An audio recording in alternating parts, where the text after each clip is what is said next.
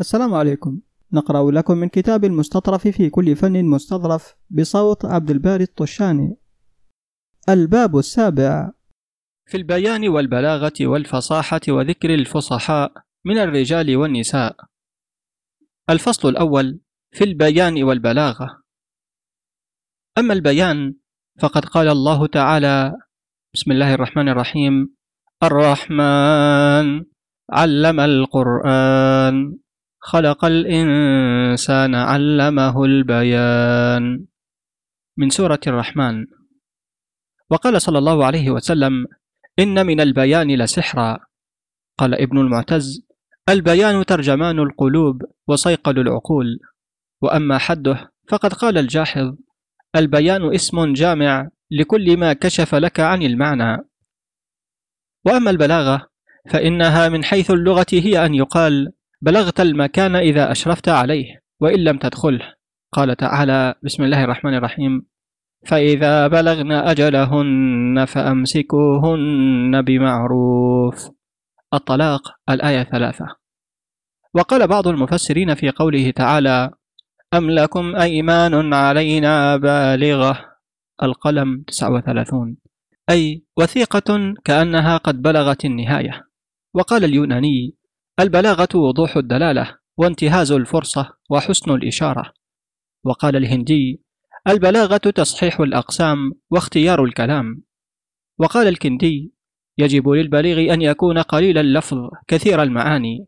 وقيل إن معاوية سأل عمرو بن العاص من أبلغ الناس فقال أقلهم لفظا وأسهلهم معنى وأحسنهم بديهة ولو لم يكن في ذلك الفخر الكامل لما خص به سيد العرب والعجم صلى الله عليه وسلم وافتخر به حيث يقول نصرت بالرعب وأوتيت جوامع الكلم وذلك أنه عليه الصلاة والسلام يتلفظ باللفظ اليسير الدال على المعاني الكثيرة وقيل ثلاثة تدل على عقول أصحابها الرسول على عقل المرسل والهدية على عقل المهدي والكتاب على عقل الكاتب وقال أبو عبد الله وزير المهدي البلاغة ما فهمته العامة ورضيت به الخاصة. وقال البحتري خير الكلام ما قل وجل ودل ولم يمل. وقالوا البلاغة ميدان لا يقطع إلا بسوابق الأذهان ولا يسلك إلا ببصائر البيان. وقال الشاعر لك البلاغة ميدان نشأت به وكلنا بقصور عنك نعترف. مهد لي العذر في نظم بعثت به. من عنده الدر لا يهدى له الصدف. وروي أن ليلى الأخيلية مدحت الحجاج فقال يا غلام اذهب إلى فلان فقل له يقطع لسانها. قال فطلب حجاما فقالت ثكلتك أمك إنما أمرك أن تقطع لساني بالصلة فلولا تبصرها بأنحاء الكلام ومذاهب العرب والتوسعة في اللفظ ومعاني الخطاب لتم عليها جهل هذا الرجل. وقال الثعالبي البليغ من يحول الكلام على حسب الأمال ويخيط الألفاظ على قدر المعاني. والكلام البليغ ما كان لفظه فحلا ومعناه بكرا. وقال الإمام فخر الدين الرازي رحمة الله تعالى عليه في حد البلاغة إنها بلوغ الرجل بعبارته كنه ما في قلبه مع الاحتراز عن الإيجاز المخل والتطويل الممل. ولهذه الأصول شعب وفصول لا يحتمل كشفها هذا المجموع ويحصل الغرض بهذا القدر. وبالله التوفيق إلى أقوم طريق. الفصل الثاني في الفصاحة. قال الإمام فخر الدين الرازي اعلم أن الفصاحة خلوص الكلام من التعقيد وأصلها من قولهم أفصح اللبن إذا أخذت عنه الرغوة وأكثر البلغاء لا يكادون يفرقون بين البلاغة والفصاحة بل يستعملونها استعمال الشيئين المترادفين على معنى واحد في تسوية الحكم بينهما. ويزعم بعضهم أن البلاغة في المعاني والفصاحة في الألفاظ ويستدل بقولهم معنى بليغ ولفظ فصيح. وقال يحيى بن خالد ما رأيت رجلا قط إلا هبته حتى يتكلم فإن كان فصيحا عظم في صدري. وإن قصر سقط من عيني. وقد اختلف الناس في الفصاحة فمنهم من قال إنها راجعة إلى الألفاظ دون المعاني ومنهم من قال إنها لا تخص الألفاظ وحدها. واحتج من خص الفصاحة بالألفاظ بأن قال نرى الناس يقولون هذا لفظ فصيح وهذه الألفظ فصيحة ولا نرى قائلا يقول هذا معنى فصيح. فدل على أن الفصاحة من صفات الألفاظ دون المعاني وإن قلنا إنها تشمل اللفظ والمعنى لزم من ذلك تسمية المعنى بالفصيح وذلك غير مألوف في كلام الناس. والذي أراه في ذلك أن الفصيح هو اللفظ الحسن المألوف في الاستعمال بشرط أن يكون معناه المفهوم منه صحيحا حسنا. ومن المستحسن في الألفاظ تباعد مخارج الحروف فإذا كانت بعيدة المخارج جاءت الحروف متمكنة في مواضعها غير قلقة ولا مكدودة والمعيب من ذلك كقول القائل لو كنت كنت كتمت الحب كنت كما كنا وكنت ولكن ذاك لم يكن وكقول بعضهم أيضا ولا الضعف حتى يبلغ الضعف ضعفه ولا ضعف الضعف بل مثله ألف وكقول الآخر وقبر حرب بمكان قفر وليس قرب قبر حرب قبر. قيل إن هذا البيت لا يمكن إنشاده في الغالب عشر مرات متوالية إلا ويغلط المنشد فيه لأن القرب في المخارج يحدث ثقلا في النطق به. وقيل من عرف بفصاحة اللسان لحظته العيون بالوقار وبالفصاحة والبيان استولى يوسف الصديق عليه الصلاة والسلام على مصر وملك زمام الأمور. وأطلعه ملكها على الخفي من أمره والمستور. قال الشاعر لسان الفتى نصف ونصف فؤاده ولم يبق إلا صورة اللحم والدم. وسمع النبي صلى الله عليه وسلم من عمه العباس كلاما فصيحا فقال بارك الله لك يا عم في جمالك أي فصاحتك. وعرضت على المتوكل جارية شاعرة فقال أبو العيناء يستجيزها أحمد الله كثيرا. فقالت حيث أنشأك ضريرا. فقال يا أمير المؤمنين قد أحسنت في إساءتها فاشترها وقال فيلسوف كما أن الآنية تمتحن بأطيانها فيعرف صحيحها من مكسورها فكذلك الإنسان يعرف حاله من منطقه. وقال المبرد قلت للمجنون أجزني هذا البيت أرى اليوم يوما قد تكاثف غيمه وإبراقه فاليوم لا شك ماطر فقال وقد حجبت فيه السحائب شمسه كما حجبت ورد الخدود المحاجر. وقال عبد الملك لرجل حدثني. فقال يا أمير المؤمنين افتتح فإن الحديث يفتح بعضه بعضا. وقال الهيثم بن صالح لابنه يا بني إذا أقللت من الكلام أكثرت من الصواب. قال يا أبتي فإننا أكثرت وأكثرت يعني كلاما وصوابا. قال يا بني ما رأيت موعوظا أحق بأن يكون واعظا منك. وقال الشعبي كنت أحدث عبد الملك بن مروان وهو يأكل فيحبس اللقمة فأقول أجزها أصلحك الله فإن الحديث من وراء ذلك. فيقول والله لحديثك أحب إلي منها. وقال ابن عيينة الصمت منام العلم والنطق يقظته. ولا منام إلا بتيقظ ولا يقظة إلا بمنام. قال ابن المبارك وهذا اللسان بريد الفؤاد يدل الرجال على عقله. ومر رجل بأبي بكر الصديق رضي الله تعالى عنه ومعه ثوب فقال له أبو بكر فقال له أبو بكر رضي الله عنه أتبيعه؟ فقال لا رحمك الله. فقال أبو بكر لو تستقيمون لقومت ألسنتكم. هلا قلت لا ورحمك الله. ومنه ما حكي أن المأمون سأل يحيى بن أكثم عن شيء فقال لا وأيد الله أمير المؤمنين. فقال المأمون ما أظرف هذه الواو وأحسن موقعها.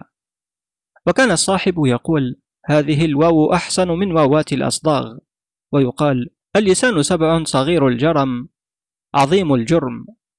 وقال بعضهم شعرا سحبان يقصر عن بحور بيانه عجزا ويغرق منه تحت عبابي وكذاك قس ناطق بعكاظه يعيا لديه بحجة وجواب وقيل إنه حج مع ابن المنكدر شابان فكانا إذا رأيا امرأة جميلة قالا قد أبرقنا وهما يظنان أن ابن المكندر لا يفطن.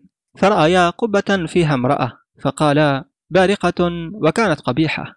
فقال ابن المنكدر بل صاعقة.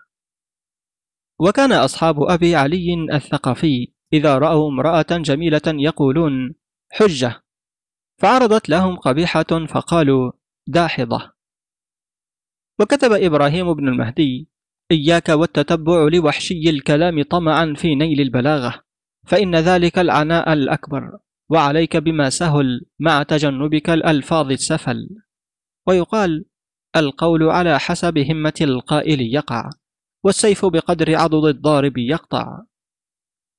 وقال الأحنف سمعت كلام أبي بكر حتى مضى وكلام عمر حتى مضى وكلام عثمان حتى مضى وكلام علي حتى مضى رضي الله تعالى عنهم ولا والله ما رأيت فيه أبلغ من عائشة. وقال معاوية رضي الله تعالى عنه ما رأيت أبلغ من عائشة رضي الله تعالى عنها ما أغلقت بابا فأرادت فتحه إلا فتحته ولا فتحت بابا فأرادت إغلاقه إلا أغلقته.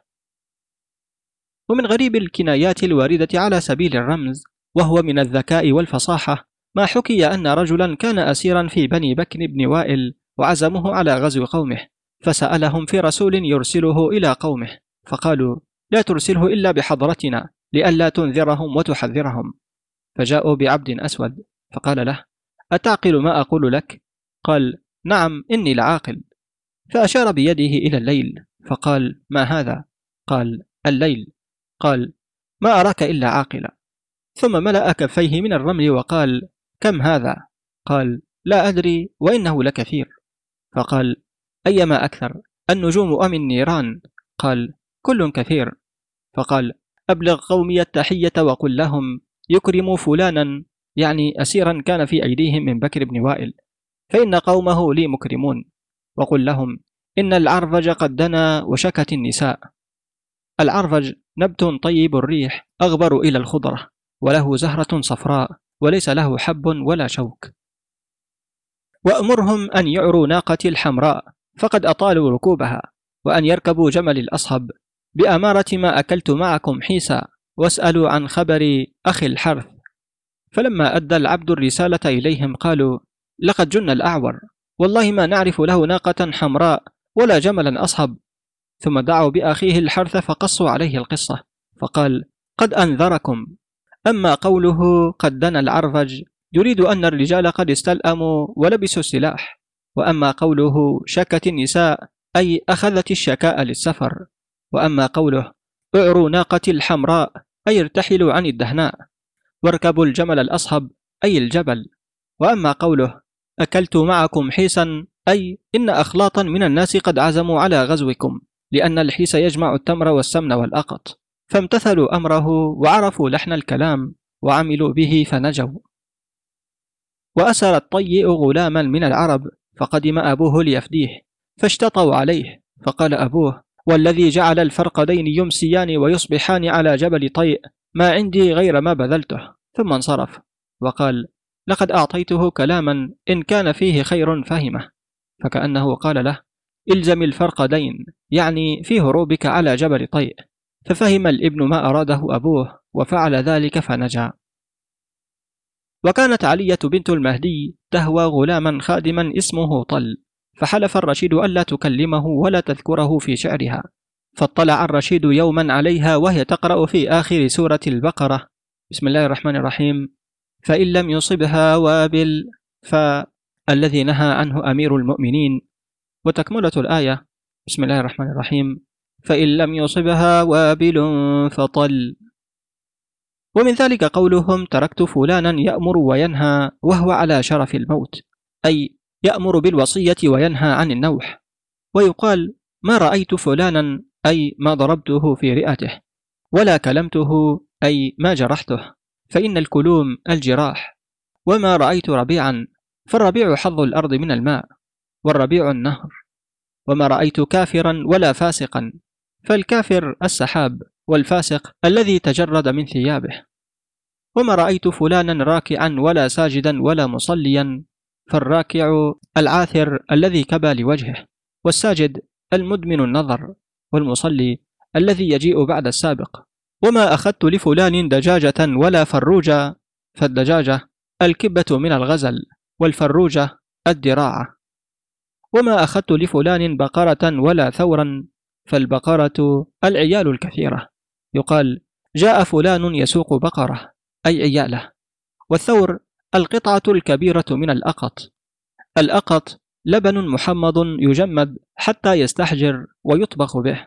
أظنه يقصد الجميد المستعمل في الأردن في طبخة المنسف وحكي أن معاوية رضي الله تعالى عنه بينما هو جالس في بعض مجالسه وعنده وجوه الناس فيهم الأحنف بن قيس. إذ دخل رجل من أهل الشام فقام خطيبا. وكان آخر كلامه أن لعن عليا رضي الله تعالى عنه ولعن لاعنه فقال الأحنف يا أمير المؤمنين إن هذا القائل لو يعلم أن رضاك في لعن المرسلين للعنهم. فاتق الله يا أمير المؤمنين ودع عنك عليا رضي الله تعالى عنه. فلقد لقي ربه وأفرد في قبره وخلى بعمله.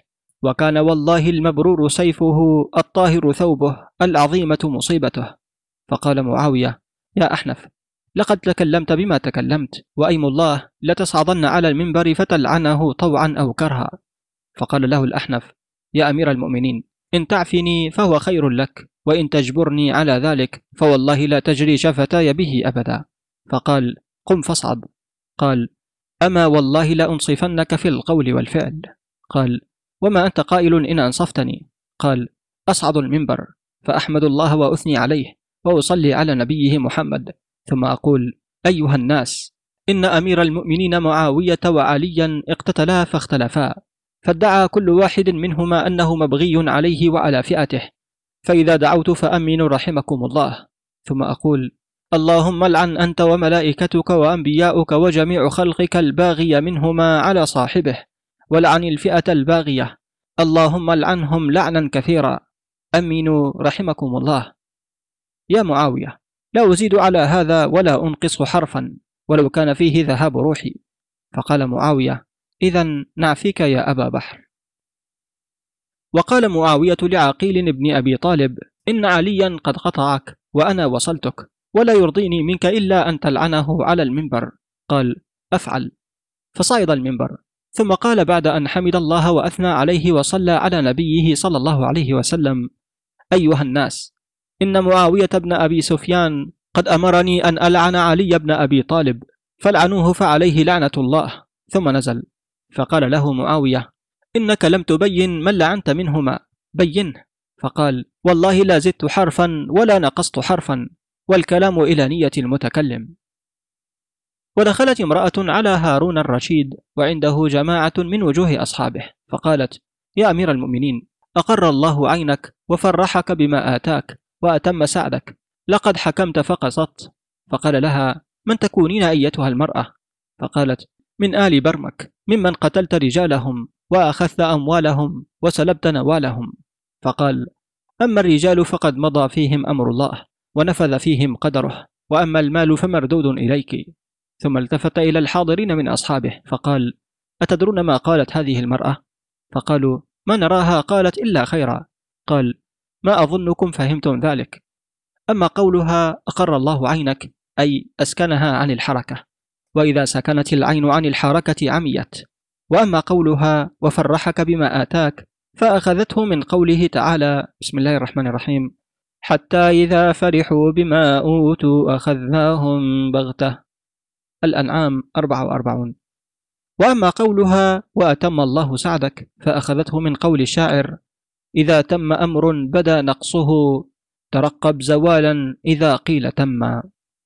وأما قولها لقد حكمت فقصت فأخذته من قوله تعالى بسم الله الرحمن الرحيم. وأما القاسطون فكانوا لجهنم حطبا. الجن خمسة عشر. فتعجبوا من ذلك. وحكي أن بعضهم دخل على عدوه من النصارى فقال له أطال الله بقاءك وأقر عينك وجعل يومي قبل يومك. والله إنه ليسرني ما يسرك فأحسن إليه وأجازه على دعائه وأمر له بصلة. وكان ذلك دعاء عليه لأن معنى قوله أطال الله بقاءك حصول منفعة المسلمين به في أداء الجزية. وأما قوله وأقر عينك فمعناه سكن الله حركتها أي أعماها. وأما قوله وجعل يومي قبل يومك أي جعل الله يومي الذي أدخل فيه الجنة قبل يومك الذي تدخل فيه النار. وأما قوله إنه لا يسرني ما يسرك فإن العافية تسره كما تسر الآخر. فانظر إلى الاشتراك وفائدته. ولولا الاشتراك ما تهيأ لمتستر مراد ولا سلم له في التخلص قياد. وحكي أن المأمون ولى عاملا على بلاد وكان يعرف منه الجور في حكمه. فأرسل إليه رجلا من أرباب دولته ليمتحنه فلما قدم عليه أظهر له أنه قدم في تجارة لنفسه ولم يعلمه أن أمير المؤمنين عنده علم منه فأكرم نزوله وأحسن إليه. وسأله أن يكتب كتابا إلى أمير المؤمنين المأمون يشكر سيرته عنده ليزداد فيه أمير المؤمنين رغبة. فكتب كتابا فيه بعد الثناء على أمير المؤمنين أما بعد فقد قدمنا على فلان فوجدناه آخذا بالعزم عاملا بالحزم. قد عدل بين رعيته وساوى في أقضيته. أغنى القاصد وأرضى الوارد وأنزلهم منه منازل الأولاد. وأذهب ما بينهم من الضغائن والأحقاد. وعمر منهم المساجد الداثرة وأفرغهم من عمل الدنيا وشغلهم بعمل الآخرة. وهم مع ذلك داعون لأمير المؤمنين يريدون النظر إلى وجهه والسلام. فكان معنى قوله آخذا بالعزم أي إذا عزم على ظلم أو جور فعله في الحال وقوله قد عدل بين رعيته وساوى في أقضيته أي أخذ كل ما معهم حتى ساوى بين الغني والفقير. وقوله عمر منهم المساجد الداثرة وأفرغهم من عمل الدنيا وشغلهم بعمل الآخرة يعني أن الكل صاروا فقراء لا يملكون شيئا من الدنيا. ومعنى قوله يريدون النظر إلى وجه أمير المؤمنين أي ليشكوا حالهم وما نزل بهم. فلما جاء الكتاب إلى المأمون عزله عنهم لوقته وولى عليهم غيره. ومن ذلك ما حكي أن القاضي الفاضل كان له صديق خصيص به وكان صديقه هذا قريبا من الملك الناصر صلاح الدين وكان فيه فضيلة تامة فوقع بينه وبين الملك أمر فغضب عليه وهم بقتله. فتسحب إلى بلاد التتر وتوصل إلى أن صار وزيرا عندهم وصار يعرف التتر كيف يتوصل إلى الملك الناصر بما يؤذيه. فلما بلغه ذلك نفر منه وقال للفاضل اكتب إليه كتابا عرفه فيه أنني أرضى عليه وأستعطفه غاية الاستعطاف إلى أن يحضر فإذا حضر قتلته واسترحت منه. فتحير الفاضل بين الاثنين صديقه يعز عليه والملك لا يمكنه مخالفته. فكتب إليه كتابا واستعطفه غاية الاستعطاف ووعده بكل خير من الملك. فلما انتهى الكتاب ختمه بالحمدلة والصلاة والسلام على النبي صلى الله عليه وسلم وكتب إن شاء الله تعالى. كما جرت به العادة في الكتب. فشدد إن ثم أوقف الملك على الكتاب قبل ختمه فقرأه في غاية الكمال وما فهم إن. وكان قصد الفاضل. بسم الله الرحمن الرحيم. إن الملأ يأتمرون بك ليقتلوك. القصص الآية عشرون. فلما وصل الكتاب إلى الرجل فهمه وكتب جوابه بأنه سيحضر عاجلا. فلما أراد أن ينهي الكتاب ويكتب إن شاء تعالى مد النون وجعل في آخرها ألفا وأراد بذلك بسم الله الرحمن الرحيم إنا لن ندخلها أبدا ما داموا فيها. المائدة 24 فلما وصل الكتاب إلى الفاضل فهم الإشارة ثم أوقف الملك على الجواب بخطه ففرح بذلك. وحكي أن بعض الملوك طلع يوما إلى أعلى قصره يتفرج فلاحت منه التفاتة فرأى امرأة على سطح دار إلى جانب قصره لم يرى الراؤون أحسن منها فالتفت إلى بعض جواريه فقال لها لمن هذه؟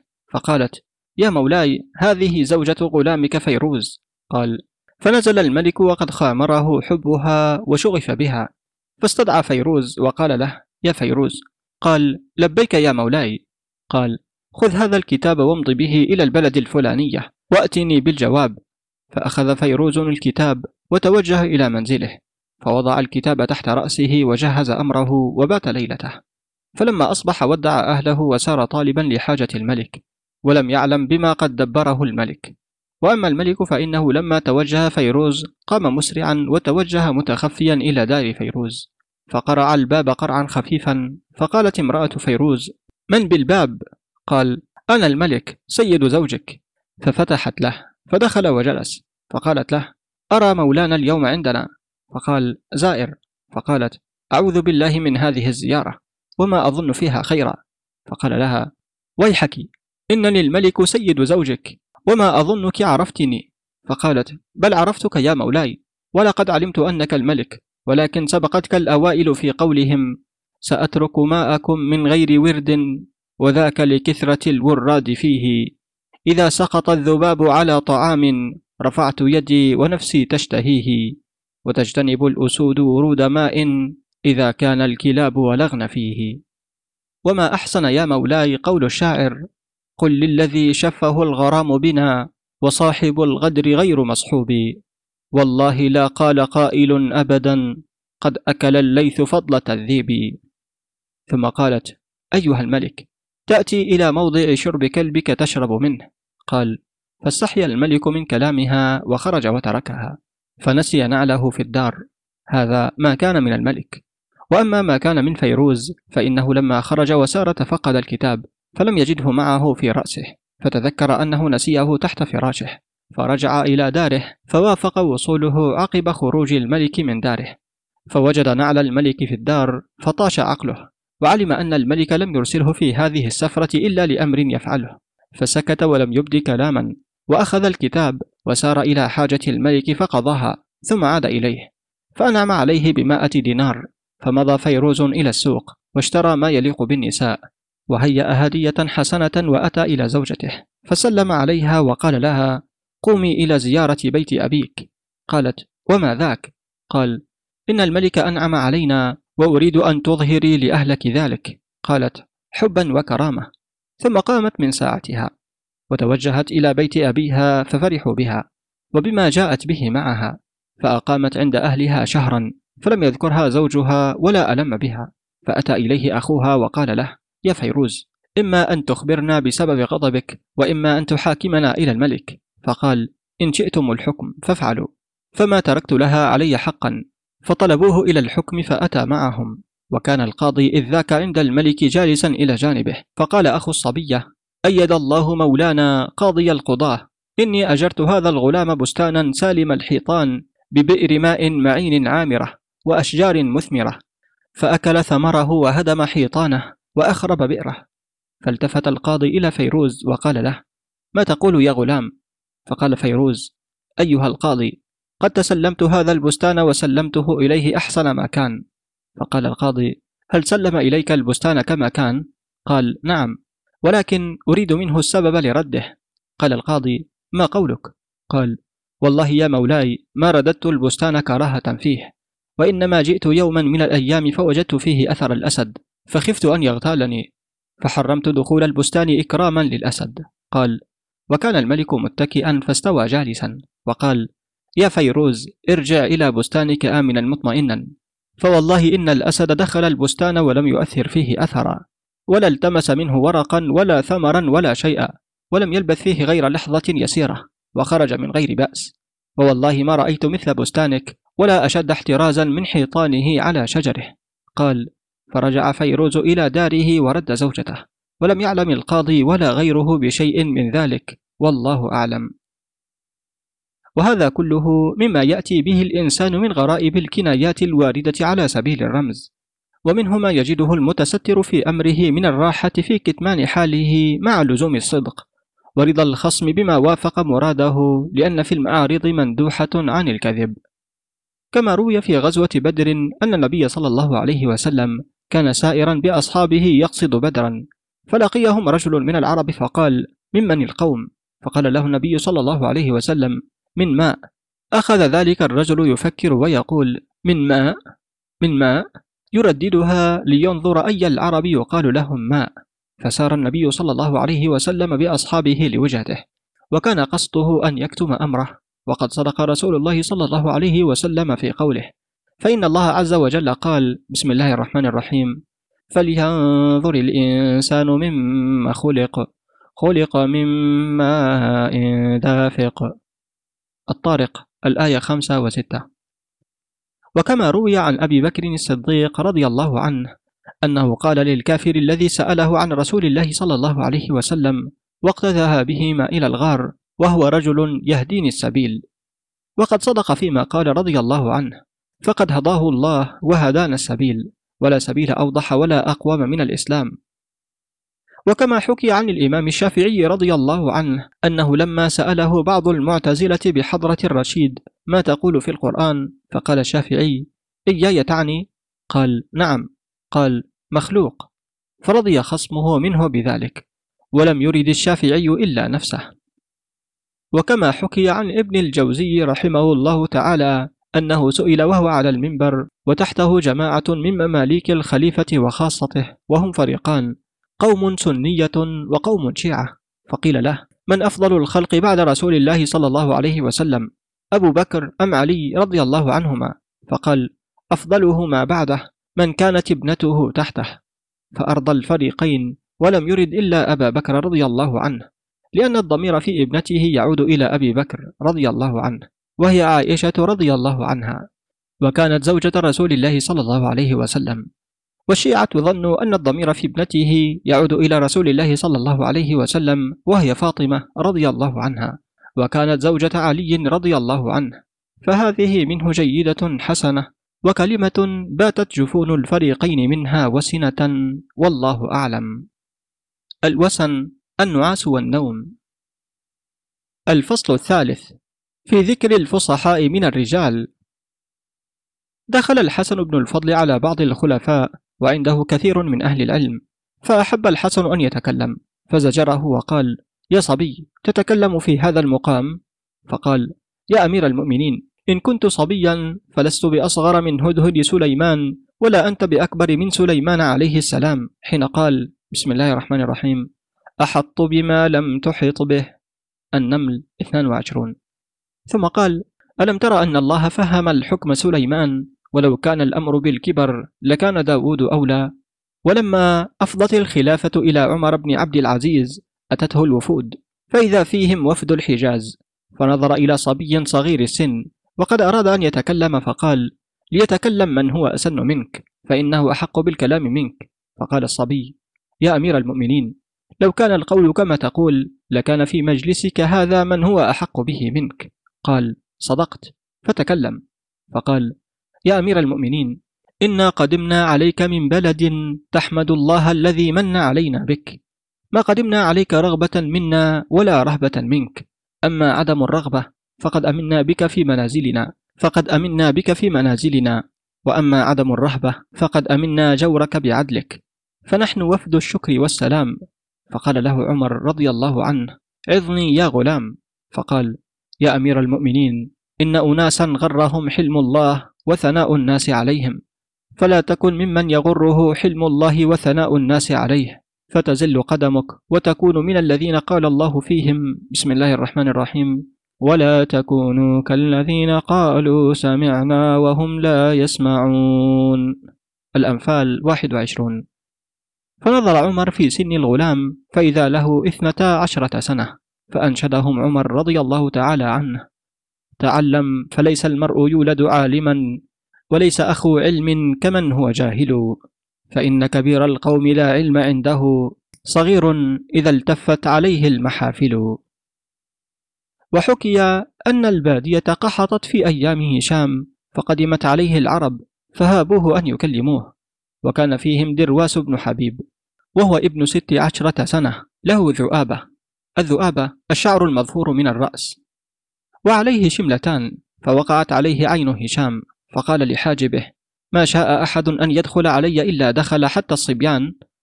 فوثب درواس حتى وقف بين يديه مطرقا فقال يا أمير المؤمنين إن للكلام نشرا وطيا وإنه لا يعرف ما في طيه إلا بنشره.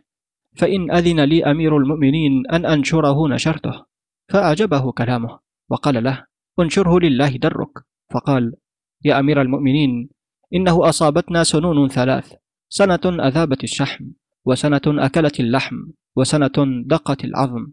وفي أيديكم فضول مال فإن كانت لله ففرقوها على عباده وإن كانت لهم فعلام تحبسونها عنهم وإن كانت لكم فتصدقوا بها عليهم فإن الله يجزي المتصدقين. فقال هشام ما ترك الغلام لنا في واحدة من الثلاث عذرا؟ فأمر للبوادي بمائة ألف دينار وله بمائة ألف درهم. ثم قال له ألا حاجة؟ قال ما لي حاجة في خاصة نفسي دون عامة المسلمين. فخرج من عنده وهو من أجل القوم. وقيل إن سعد بن ضمرة الأسلي لم يزل يغير على النعمان بن المنذر الملقب بأبو قابوس آخر ملوك بني لخم في الحيرة. لم يزل يغير على النعمان بن المنذر يستلب أمواله حتى عيل صبره.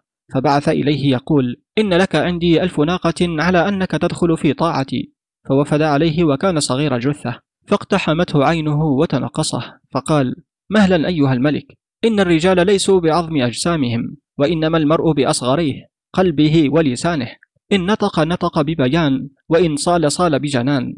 ثم أنشأ يقول يا أيها الملك المرجو نائله إني لمن معشر شم الذرى زهري فلا تغرنك الأجسام إن لنا أحلام عاد وإن كنا إلى قصر فكم طويل إذا أبصرت جثته تقول هذا غداة الروع ذو ظفر فإن ألم به أمر فأفظعه رأيته خاذلا بالأهل والزمر فقال صدقت فهل لك علم بالأمور؟ قال إني لأنقض منها المفتول وأبرم منها المحلول وأجيلها حتى تجول ثم أنظر فيها إلى ما تؤول. وليس للدهر بصاحب من لا ينظر في العواقب. قال فتعجب النعمان من فصاحته وعقله. ثم أمر له بألف ناقة وقال له يا سعد إن أقمت واسيناك وإن رحلت وصلناك. فقال قرب الملك أحب إلي من الدنيا وما فيها فأنعم عليه وأدناه. وجعله من أخص ندمائه. وحكي أن هرقل ملك الروم كتب إلى معاوية بن أبي سفيان رضي الله عنه يسأله عن الشيء ولا شيء وعن دين لا يقبل الله غيره وعن مفتاح الصلاة وعن غرس الجنة وعن صلاة كل شيء وعن أربعة فيهم الروح ولم يركضوا في أصلاب الرجال وأرحام النساء وعن رجل لا أب له وعن رجل لا أم له وعن قبر جرى بصاحبه وعن قوس قزح ما هو. وعن بقعة طلعت عليها الشمس مرة واحدة ولم تطلع عليها قبلها ولا بعدها وعن ضاعن ضعن مرة واحدة ولم يضعن قبلها ولا بعدها وعن شجرة نبتت من غير ماء وعن شيء تنفس ولا روح له وعن اليوم وأمس وغد وبعد غد وعن البرق والرعد وصوته وعن المحو الذي في القمر. فقيل لمعاوية لست هناك ومتى أخطأت في شيء من ذلك سقطت من عينه؟ فاكتب إلى ابن عباس يخبرك عن هذه المسائل. فكتب إليه فأجابه أما الشيء فالماء. قال الله تعالى بسم الله الرحمن الرحيم وجعلنا من الماء كل شيء حي أفلا يؤمنون. الأنبياء الآية 30 وأما لا شيء فإنها الدنيا تبيد وتفنى. وأما دين لا يقبل الله غيره فلا إله إلا الله. وأما مفتاح الصلاة فالله أكبر. وأما غرس الجنة فلا حول ولا قوة إلا بالله العلي العظيم. وأما صلاة كل شيء فسبحان الله وبحمده. وأما الأربعة الذين فيهم الروح ولم يركضوا في أصلاب الرجال وأرحام النساء فآدم وحواء وناقة صالح وكبش إسماعيل. وأما الرجل الذي لا أب له المسيح. وأما الرجل الذي لا أم له فآدم عليه السلام. وأما القبر الذي جرى بصاحبه فحوت يونس عليه السلام سار به في البحر وأما قوس قزح فأمان من الله لعباده من الغرق. وأما البقعة التي طلعت عليها الشمس مرة واحدة فبطن البحر حين انفلق لبني إسرائيل. وأما الضعن الذي ضعن مرة ولم يضعن قبلها ولا بعدها فجبل طور سيناء كان بينه وبين الأرض المقدسة أربع ليال. فلما عصت بنو إسرائيل أطاره الله تعالى بجناحين فنادى مناد إن قبلتم التوراة كشفته عنكم وإلا ألقيته عليكم. فأخذوا التوراة معذرين. فرده الله تعالى إلى موضعه. فذلك قوله تعالى بسم الله الرحمن الرحيم. وإذ نتقنا الجبل فوقهم كأنه ظلة وظنوا أنه واقع بهم. الأعراف 171 وأما الشجرة التي تنبت من غير ماء فشجرة اليقطين التي أنبتها الله تعالى على يونس عليه السلام. وأما الشيء الذي يتنفس بلا روح فالصبح. قال الله تعالى بسم الله الرحمن الرحيم. والصبح إذا تنفس. التكوير الآية 18 وأما اليوم فعمل وأمس فمثل وغد فأجل وبعد غد فأمل. وأما البرق فمخاريق بأيدي الملائكة تضرب بها السحاب. وأما الرعد فاسم الملك الذي يسوق السحاب وصوته زجرة. وأما المحو الذي في القمر فقول الله تعالى بسم الله الرحمن الرحيم. وجعلنا الليل والنهار آيتين فمحونا آية الليل وجعلنا آية النهار مبصرة. الإسراء 12 ولولا ذلك المحو لم يعرف الليل من النهار ولا النهار من الليل. ودعا بعض البلغاء لصديق له فقال تمم الله عليك ما أنت فيه وحقق ظنك فيما ترجوه وتفضل عليك بما لم تحتسبه وحكي أن الحجاج سأل يوما الغضبان بن القبعثري عن مسائل يمتحنه فيها من جملتها أن قال له من أكرم الناس؟ قال أفقههم في الدين وأصدقهم لليمين وأبذلهم للمسلمين وأكرمهم للمهانين وأطعمهم للمساكين قال فمن ألأم الناس؟ قال المعطى على الهوان المقتر على الإخوان الكثير الألوان قال فمن شر الناس؟ قال أطولهم جفوة وأدومهم صبوة وأكثرهم خلوة وأشدهم قسوة قال فمن أشجع الناس؟ قال أضربهم بالسيف وأقراهم للضيف وأتركهم للحيف قال فمن أجبن الناس؟ قال المتأخر عن الصفوف المنقبض عن الزحوف المرتعش عند الوقوف المحب ظلال السقوف الكاره لضرب السيوف. قال فمن أثقل الناس؟ قال المتفنن في الملام الضنين بالسلام المهذار في الكلام المقبقب على الطعام. المقبقب الجالس على الطعام كأنه قبة. قال فمن خير الناس؟ قال أكثرهم إحسانا وأقومهم ميزانا وأدومهم غفرانا وأوسعهم ميدانا. قال لله أبوك. فكيف يعرف الرجل الغريب؟ أحسيب هو أم غير حسيب قال أصلح الله الأمير. إن الرجل الحسيب يدلك أدبه وعقله وشمائله وعزة نفسه وكثرة احتماله وبشاشته وحسن مداورته على أصله. فالعاقل البصير بالأحساب يعرف شمائله والنذل الجاهل يجهله. فمثله كمثل الدرة إذا وقعت عند من لا يعرفها ازدراها وإذا نظر إليها العقلاء عرفوها وأكرموها فهي عندهم لمعرفتهم بها حسنة نفيسة. فقال الحجاج لله أبوك فما العاقل والجاهل؟ قال أصلح الله الأمير. العاقل الذي لا يتكلم هذرا ولا ينظر شزرا ولا يضمر غدرا ولا يطلب عذرا. والجاهل هو المهذار في كلامه المنان بطعامه الضنين بسلامه المتطاول على إمامه الفاحش على غلامه. قال لله أبوك فما الحازم الكيس؟ قال المقبل على شأنه التارك لما لا يعنيه. قال فما العاجز؟ قال المعجب بآرائه الملتفت إلى ورائه. قال هل عندك من النساء خبر؟ قال أصلح الله الأمير إني بشأنهن خبير إن شاء الله تعالى. إن النساء من أمهات الأولاد بمنزلة الأضلاع إن عدلتها انكسرت. ولهن جوهر لا يصلح إلا على المداراة. فمن داراهن انتفع بهن وقرت عينه ومن شاورهن كدرن عيشه وتكدرت عليه حياته وتنغصت لذاته فأكرموهن أعفوهن وأفخر أحسابهن العفة. فإذا زلن عنها فهن أنتن من الجيفة. فقال له الحجاج يا غضبان إني موجهك إلى ابن الأشعث وافد فماذا أنت قائل له؟ قال أصلح الله الأمير. أقول ما يرديه ويؤذيه ويضنيه. فقال إني أظنك لا تقول له ما قلت وكأني بصوت جلاجلك تجلجل في قصر هذا. قال كلا أصلح الله الأمير. سأحدد له لساني وأجريه في ميداني. قال فعند ذلك أمره بالمسير إلى كرمان. فلما توجه إلى ابن الأشعث وهو على كرمان بعث الحجاج عينا عليه أي جاسوسا وكان يفعل مع جميع رسله. فلما قدم الغضبان على ابن الأشعث قال له إن الحجاج قد هم بخلعك وعزلك فخذ حذرك وتغدى به قبل أن يتعشى بك. فأخذ حذره عند ذلك. ثم أمر للغضبان بجائزة سنية وخلع فاخرة فأخذها وانصرف راجعا.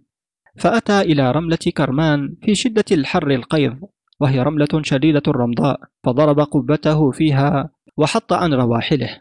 فبينما هو كذلك إذا بأعرابي من بني بكر بن وائل قد أقبل على بعير قاصدا نحوه وقد اشتد الحر وحميت الغزالة وقت الظهيرة وقد ظمئ ظمأ شديدا فقال السلام عليك ورحمة الله وبركاته فقال الغضبان هذه سنة وردها فريضة قد فاز قائلها وخسر تاركها ما حاجتك يا أعربي؟ قال أصابتني الرمضاء وشدة الحر والظمأ فيممت قبتك أرجو بركتها قال الغضبان فهل لا تيممت قبة أكبر من هذه وأعظم؟ قال أيتهن تعني؟ قال أيتهن تعني؟ قال قبة الأمير بن الأشعث؟ قال تلك لا يوصل إليها؟ قال إن هذه أمنع منها؟ فقال الأعربي ما اسمك يا عبد الله؟ قال آخذ. فقال وما تعطي؟ قال أكره أن يكون لي اسمان؟ قال بالله من أين أنت؟ قال من الأرض؟ قال فأين تريد؟ قال أمشي في مناكبها. فقال الأعربي وهو يرفع رجلا ويضع أخرى من شدة الحر. أتقرض الشعر؟ قال إنما يقرض الفأر. فقال أفتسجع؟ قال إنما تسجع الحمامة. فقال يا هذا ائذن لي أن أدخل قبتك. قال خلفك أوسع لك. فقال قد أحرقتني حر الشمس. قال ما لي عليها من سلطان. فقال الرمضاء أحرقت قدمي. قال بل عليها تبرد. فقال إني لا أريد طعامك ولا شرابك. قال لا تتعرض لما لا تصل إليه ولو تلفت روحك. فقال الأعرابي سبحان الله. قال نعم من قبل أن تطلع أضراسك. فقال الأعرابي ما عندك غير هذا. قال بلى هراوة أضرب بها رأسك فاستغاث الأعرابي يا جار بني كعب. قال الغضبان بئس الشيخ أنت فوالله ما ظلمك أحد فتستغيث. فقال الأعرابي ما رأيت رجلا أقسى منك أتيتك مستغيثا فحججتني وطردتني هلا أدخلتني قبتك وطارحتني القريض؟ قال ما لي بمحادثتك من حاجة. فقال الأعرابي بالله ما اسمك ومن أنت؟ فقال الغضبان بن القبعثري. فقال اسمان منكران خلقا من غضب. قال قف متوكئا على باب قبتي برجلك هذه العوجاء فقال قطعها الله إن لم تكن خيرا من رجلك هذه الشنعاء قال الغضبان لو كنت حاكما لجرت في حكومتك لأن رجلي في الظل قاعدة ورجلك في الرمضاء قائمة. فقال الأعرابي إني لأظنك حروريا. قال اللهم اجعلني ممن يتحرى الخير ويريده. فقال إني لأظن عنصرك فاسدا. قال ما أقدرني على إصلاحه. فقال الأعرابي لا أرضاك الله ولا حياك. ثم ولى وهو يقول لا بارك الله في قوم تسودهم إني أظنك والرحمن شيطانا. أتيت قبته أرجو ضيافته فأظهر الشيخ ذو القرنين حرمانا. فلما قدم الغضبان على الحجاج وقد بلغه الجاسوس ما جرى بينه وبين ابن الأشعث وبين الأعربي قال له الحجاج يا غضبان كيف وجدت أرض كرمان؟ قال أصلح الله الأمير أرض يابسة الجيش بها ضعاف. هؤلاء إن كثروا جاعوا وإن قلوا ضاعوا. فقال له الحجاج ألست صاحب الكلمة التي بلغتني أنك قلت لابن الأشعث تغدى بالحجاج قبل أن يتعشى بك؟ فوالله لأحبسنك عن الوساد ولا أنزلنك عن الجياد ولا أشهرنك في البلاد. قال الأمان أيها الأمير فوالله ما ضرت من قيلت فيه ولا نفعت من قيلت له. فقال له ألم أقل لك؟ كأني بصوت جلاجلك تجلجل في قصري هذا. اذهبوا به إلى السجن. فذهبوا به. فقيد وسجن. فمكث ما شاء الله. ثم إن الحجاج ابتنى الخضراء بواسط فأعجب بها. فقال لمن حوله؟ كيف ترون قبتي هذه وبناءها؟ فقالوا أيها الأمير إنها حصينة مباركة منيعة نضرة بهجة قليل عيبها كثير خيرها. قال لم لم تخبروني بنصح؟ قالوا لا يصفها لك إلا الغضبان. فبعث إلى الغضبان فأحضره. وقال له كيف ترى قبتي هذه وبناءها؟ قال أصلح الله الأمير. بنيتها في بلد غير بلدك. لا لك ولا لولدك. لا تدوم لك ولا يسكنها وارثك ولا تبقى لك. وما أنت لها بباق. فقال الحجاج قد صدق الغضبان. ردوه إلى السجن. فلما حملوه قال بسم الله الرحمن الرحيم. سبحان الذي سخر لنا هذا وما كنا له مقرنين. الزخرف ثلاثة عشر. فقال أنزلوه. فلما أنزلوه قال رب أنزلني منزلا مباركا وأنت خير المنزلين. المؤمنون تسعة عشر. فقال اضربوا به الأرض. فلما ضربوا به الأرض قال منها خلقناكم وفيها نعيدكم ومنها نخرجكم تارة أخرى. طه خمسة وخمسون. فقال جروه فأقبلوا يجرونه وهو يقول بسم الله مجراها ومرساها إن ربي لغفور رحيم. هود واحد وأربعون. فقال الحجاج ويلكم اتركوه فقد غلبني دهاء وخبثا. ثم عفى عنه وأنعم عليه وخلى سبيله. وحدث الزبير قال دخل محمد بن عبد الملك بن صالح على المأمون وقد كانت ضياعهم أخذت فقال السلام عليك يا أمير المؤمنين. محمد بن عبد الملك بين يديك سليل نعمتك وغصت من أغصان دوحتك أتأذن له في الكلام؟ فقال تكلم. فقال الحمد لله رب العالمين ولا إله إلا الله رب العرش العظيم. وصلى الله والملائكة على محمد خاتم النبيين. ونستمتع الله لحياطة ديننا ودنيانا ورعاية أدنانا وأقصانا ببقائك يا أمير المؤمنين. ونسأل الله أن يمد في عمرك من أعمارنا وأن يقيك الأذى بأسماعنا وأبصارنا. فإن الحق لا تعفو آثاره ولا ينهدم مناره ولا ينبت حبله أي لا ينقطع. ولا يزول ما دمت بين الله وبين عباده. والأمين على بلاده يا أمير المؤمنين. هذا المقام مقام العائذ بظلك الهارب إلى كتفك الفقير إلى رحمتك وعدلك من تعاود النوائب وسهام المصائب كلب الدهر على أهله أي ألح عليهم واشتد. وكلب الدهر وذهاب النعمة وفي نظر أمير المؤمنين ما يفرج كربة المكروب ويبرد غليل القلوب. وقد نفذ أمر أمير المؤمنين في الضياع التي أفاد منها نعم آبائه الطيبين ونوافل أسلافه الطاهرين الراشدين. وقد قمت مقامي هذا متوسلا إليك بآبائك الطيبين وبالرشيد خير الهداة الراشدين والمهدي ناصر المسلمين والمنصور منكل الظالمين ومحمد خير المحمدين بعد خاتم النبيين.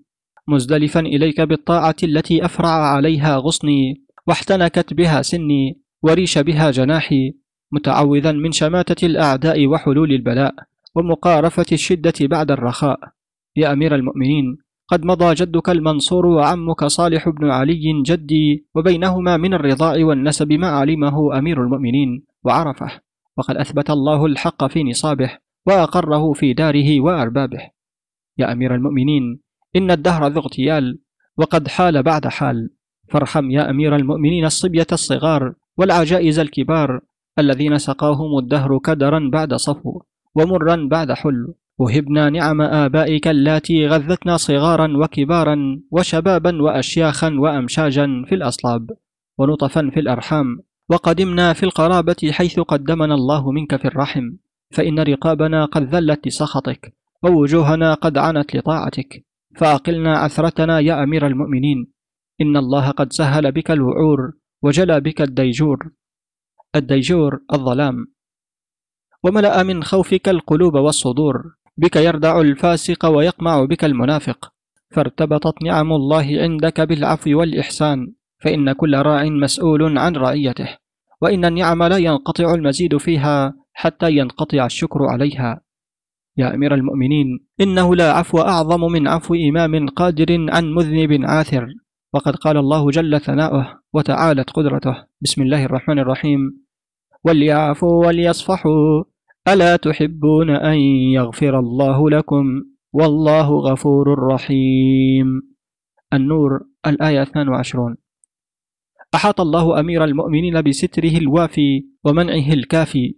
ثم أنشد يقول أمير المؤمنين آتاك ركب لهم قربى وليس لهم تلاد. هم الصدر المقدم من قريش وأنت الرأس تتبعك العباد. لقد طابت بك الدنيا ولذت وأرجو أن يطيب بك المعاد. فكيف تنالكم لحظات عين وكيف يقل سؤددك البلاد؟ قال فاستحسن المأمون كلامه وأمر له بالحلل الفاخرة والجوائز السنية وأمر برد ضياعه وقرب منزلته وأدناه ودفع إليه من المال ما أغناه. ومن حكايات الفصحاء ونوادر البلغاء ما حكي أن عبد الملك بن مروان جلس يوما وعنده جماعة من خواصه وأهل مسامرته فقال أيكم يأتيني بحروف المعجم في بدنه وله علي ما يتمناه. فقام إليه سويد بن غفلة فقال أنا لها يا أمير المؤمنين. قال هات. فقال نعم يا أمير المؤمنين أنف بطن ترقوة ثغر جمجمة حلق خد دماغ ذكر رقبة زند ساق شفة صدر ضلع طحال ظهر عين غبب فم قفا كف لسان منخر نغنوغ هامة وجد يد. وهذه آخر حروف المعجم. والسلام على أمير المؤمنين. فقام بعض أصحاب عبد الملك وقال يا أمير المؤمنين أنا أقولها ثلاثا. فقال هات ولك ما تتمناه.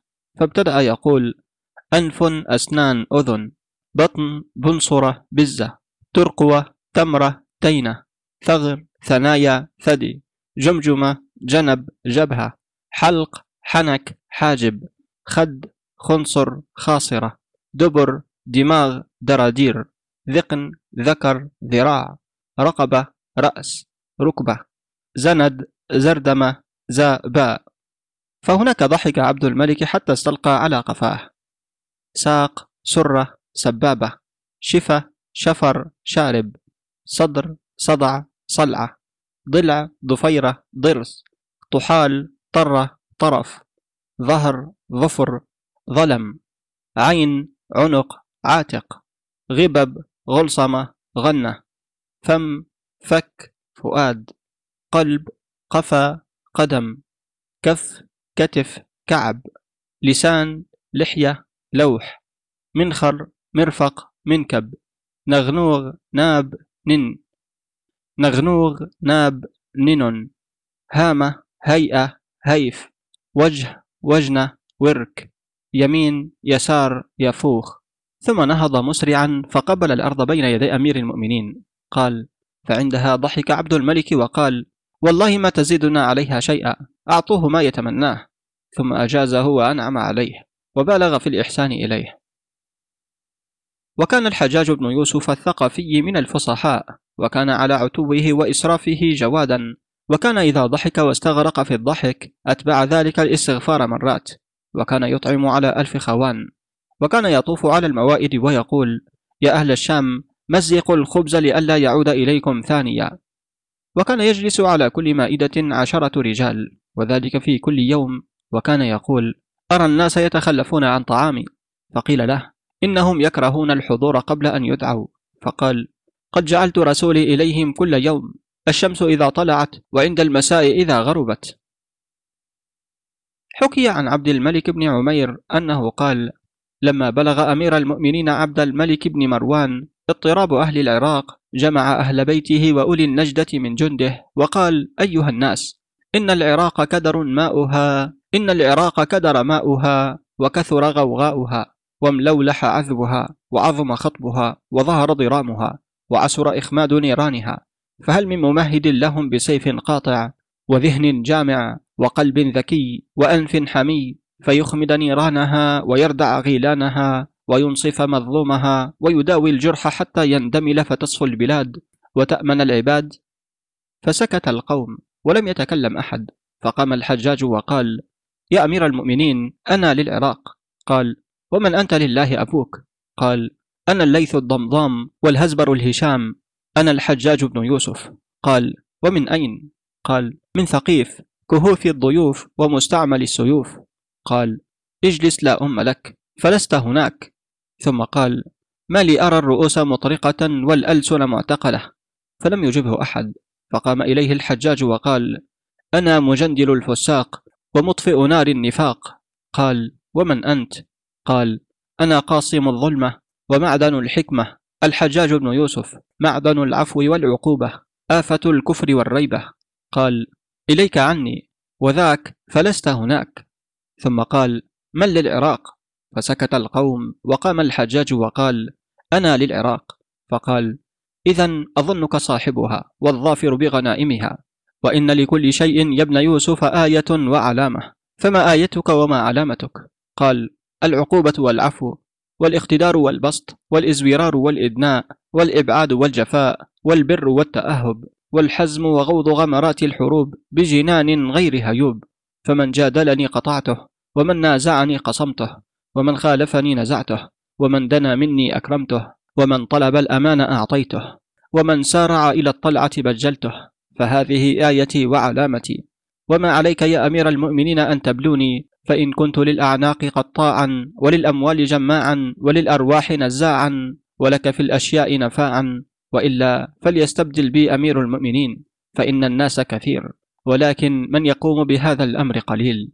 فقال عبد الملك أنت لها. فما الذي تحتاج إليه؟ قال قليل من الجند والمال. فدعا عبد الملك صاحب جنده فقال هيئ له من الجند شهوته وألزمهم طاعته وحذرهم مخالفته. ثم دعا الخازن فأمره بمثل ذلك. فخرج الحجاج قاصدا نحو العراق. قال ابن عمير فبينما نحن في المسجد الجامع بالكوفة إذا أتانا آت فقال هذا الحجاج قدم أميرا على العراق. فتطاولت الأعناق نحوه وأفرجوا له عن صحن المسجد. فإذا نحن به يمشي وعليه عمامة حمراء متلثما بها ثم صعد المنبر فلم يتكلم كلمة واحدة ولا نطق بحرف حتى غص المسجد بأهله. وأهل الكوفة يومئذ ذو حالة حسنة وهيئة جميلة. فكان الواحد منهم يدخل المسجد ومعه العشرون والثلاثون من أهل بيته ومواليه وأتباعه عليهم الخز والديباج. قال وكان في المسجد يومئذ عمير بن صابئ التميمي فلما رأى الحجاج على المنبر قال لصاحب له أسبه لكم؟ قال اكفف حتى نسمع ما يقول. فأبى ابن صابئ وقال لعن الله بني أمية حيث يولون ويستعملون مثل هذا على العراق وضيع الله العراق حيث يكون هذا أميرها فوالله لو دام هذا أميرا كما هو ما كان بشيء. والحجاج ساكت ينظر يمينا وشمالا فلما رأى المسجد قد غص بأهله قال هل اجتمعتم؟ فلم يرد عليه أحد شيئا فقال إني لا أعرف قدر اجتماعكم فهل اجتمعتم؟ فقال رجل من القوم قد اجتمعنا أصلح الله الأمير فكشف عن لثامه ونهض قائما فكان أول شيء نطق به أن قال والله إني لأرى رؤوسا أينعت وقد حان قطافها وإني لصاحبها وإني لأرى الدماء ترقرق بين العمائم واللحى والله يا أهل العراق إن أمير المؤمنين نثر كنانة بين يديه فعجم عيدانها فوجدني أمرها عودا وأصلبها مكسرا فرماكم بي لأنكم طالما أثرتم الفتنة واضجعتم في مراقد الضلال. والله لأنكلن بكم في البلاد ولأجعلنكم مثلا في كل واد ولأضربنكم ضرب غرائب الإبل. وإني يا أهل العراق لا أعد إلا وفيت ولا أعزم إلا أمضيت. فإياي وهذه الزرافات والجماعات. وقيل وقال وكان ويكون. يا أهل العراق إنما أنتم أهل قرية كانت آمنة مطمئنة يأتيها رزقها رغدا من كل مكان فكفرت بأنعم الله فأتاها وعيد القرى من ربها فاستوثقوا واستقيموا واعملوا ولا تميلوا وتابعوا وبايعوا واجتمعوا واستمعوا فليس مني الإهدار والإكثار إنما هو هذا السيف. ثم لا ينسلخ الشتاء من الصيف حتى يذل الله لأمير المؤمنين صعبكم ويقيم له أودكم.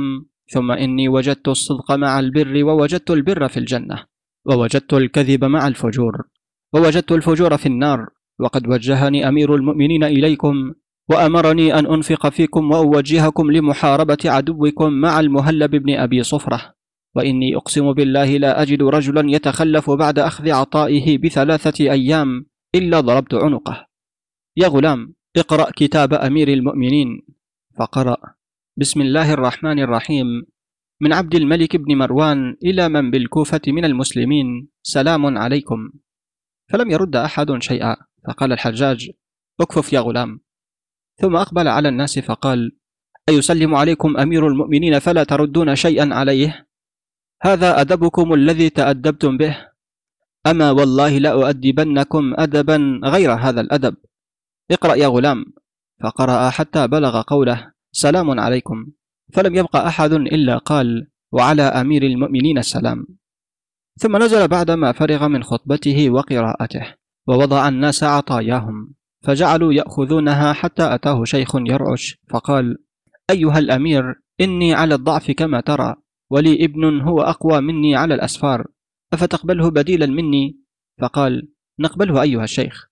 فلما ولي قال له قائل أتدري من هذا أيها الأمير؟ قال لا. قال هذا ابن صابئ الذي يقول هممت ولم أفعل وكدت وليتني تركت على عثمان تبكي حلائله. ولقد دخل هذا الشيخ على عثمان رضي الله عنه وهو مقتول فوطئ في بطنه فكسر ضلعين من أضلاعه. فقال الحجاج ردوه. فلما ردوه قال له الحجاج أنت الفاعل بأمير المؤمنين عثمان ما فعلت يوم قتل الدار؟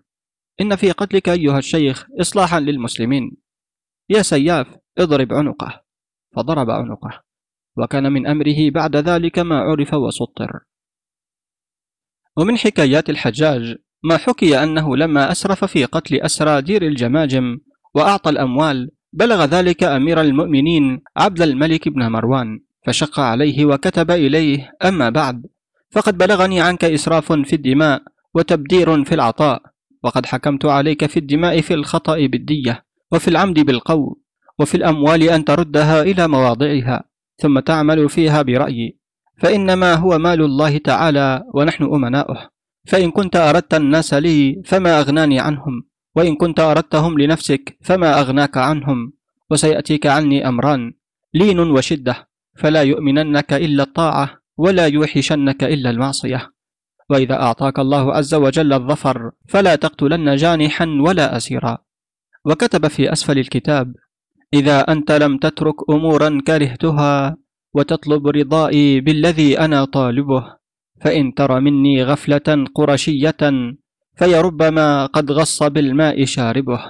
وإن تر مني وثبة أموية فهذا وهذا كل ذا أنا صاحبه.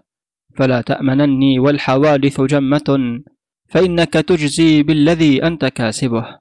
فلا تعد ما يأتيك مني وإن تعد يقمن به يوما عليك نوادبه. فلا تمنعن الناس حقا علمته ولا تعطين ما ليس للناس واجبه. فإنك إن تعطي الحقوق فإنما النوافل شيء لا يثيبك واهبه فلما ورد الكتاب على الحجاج كتب إلى أمير المؤمنين أما بعد فقد ورد كتاب أمير المؤمنين بذكر إسرافي وتبذيري في الأموال ولعمري ما بلغت في عقوبة أهل المعصية ولا قضيت حقوق أهل الطاعة فإن كان قتل العصاة إسرافا وإعطاء المطيعين تبذيرا فليضمن لي أمير المؤمنين ما سلف. والله ما أصبت القوم خطأ فأوديهم ولا ظلمتهم عمدا فأقاد بهم. ولا قتلت إلا لك. ولا أعطيت إلا فيك. والسلام عليك ورحمة الله وبركاته. وكتب في أسفل الكتاب إذا أنا لا أبغي رضاك وأتقي أذاك فليلي لا تواري كواكبه. وما لإمرئ بعد الخليفة جنة تقيه من الأمر الذي هو راكبه. إذا قارف الحجاج فيك خطيئة لقامت عليه بالصياح نوادبه. إذا أنا لم أدن الشفيق لنصحه وأقصي الذي تسري إلي عقاربه وأعطي المواسي في البلاء عطية لرد الذي ضاقت علي مذاهبه. فمن يتقي بؤسي ويرجو مودتي ويخشى غدا والدهر جم نوائبه. وأمري إليك اليوم ما قلت قلته وما لم تقله لم أقل ما يقاربه. ومهما أردت اليوم مني أردته وما لم ترده اليوم إني مجانبه. وقف بي على عد الرضا لا أجوزه. مدى الدهر حتى يرجع الدر حالبه. وإلا فدعني والأمور فإنني شفيق رفيق أحكمته تجاربه. فلما انتهى الكتاب إلى عبد الملك قال خاف أبو محمد صولتي ولم يعاود لأمر كرهته. إن شاء الله تعالى. فمن يلومني على محبته. يا غلام اكتب إليه. الشاهد يرى ما لا يرى الغائب. وأنت أعلى عينا بما هناك. وفي مروج الذهب للمسعودي أن أم الحجاج وهي الفارعة بنت همام ولدته مشوها لا دبر له فثقب له دبر وأبى أن يقبل الثدي وأعياهم أمره. فيقال إن الشيطان تصور له في صورة الحارث بن كلدة حكيم العرب فسألهم عن ذلك فأخبره مخبر من أهله فقال لهم اذبحوا له تيسا وألعقوه من دمه. وأولغوه فيه ثم أطلوا به وجهه ففعلوا ذلك فقبل الثدي. فلأجل ذلك كان لا يصبر عن سفك الدماء وكان يخبر عن نفسه أن أكبر لذاته سفك الدماء وارتكاب أمور لا يقدر غيره عليها. وكانت أمه متزوجة قبل أبيه الحارث بن كلدة فدخل عليها يوما في السحر آخر الليل وقبيل الصبح. فوجدها تخلل أسنانها فطلقها فسألته لما فعل فقال لها إن كنت باكرت إن كنت باكرت الغداء فأنت شرهة وإن كان بقايا طعام بفيك فأنت قذرة. فقالت كل ذلك لم يكن وإنما تخللت من شظايا السواك. فقال قضي الأمر. فتزوجها بعده يوسف بن عقيل الثقفي فأولدها الحجاج. وقيل إن الحجاج تقلد الإمارة وهو ابن عشرين سنة ومات وله ثلاث وخمسون سنة. وكان من عنف السياسة وثقل الوطأة وظلم الرعية والإسراف في القتل على ما لا يبلغه وصف. أحصي من قتله الحجاج بأمره سوى من قتله في حروبه فكانوا مائة ألف وعشرين ألفا ووجد في سجنه خمسون ألف رجل وثلاثون ألف امرأة. لم يجب على أحد منهم قطع ولا قتل. وكان يحبس الرجال والنساء في موضع واحد ولم يكن لحبسه سقف يستر الناس من الحر والبرد. وقيل للشعبي أكان الحجاج مؤمنا؟ قال نعم بالطاغوت وقال لو جاءت كل أمة بخبيثها وفاسقها وجئنا بالحجاج وحده لزدنا عليهم والله أعلم. وقد مضى القول في ذكر الفصحاء من الرجال وحكاياتهم وما أعان الله تعالى عليه واستحضرته من أخبارهم وأنا قائل إن شاء الله تعالى ما استحضرته من ذكر فصحاء النساء وأخبارهن وحكاياتهن والله المستعان. ذكر فصحاء النساء وحكاياتهن. حكي عن أبي عبد الله النميري أنه قال كنت يوما مع المأمون وكان بالكوفة فركب للصيد ومعه سرية من العسكر فبينما هو سائر إذ لاحت له طريضة فأطلق عنان جواده وكان على سابق من الخيل فأشرف على نهر ماء من الفرات فإذا هو بجارية عربية خماسية القد قاعدة النهد كأنها القمر ليلة تمامه وبيدها قربة قد ملأتها وحملتها على كتفها وصعدت من حافة النهر فانحل وكاؤها أي رباط القربة فصاحت برفيع صوتها يا أبت أدرك فاها قد غلبني فوها لا طاقة لي بفيها قال فعجب المأمون من فصاحتها ورمت الجارية القربة من يدها فقال لها المأمون يا جارية من أي العرب أنت؟ قالت أنا من بني كلاب قال وما الذي حملك أن تكوني من الكلاب؟ فقالت والله لست من الكلاب وإنما أنا من قوم كرام غير لئام يقرون الضيف ويضربون بالسيف ثم قالت يا فتى من أي الناس أنت؟ فقال أو عندك علم بالأنساب؟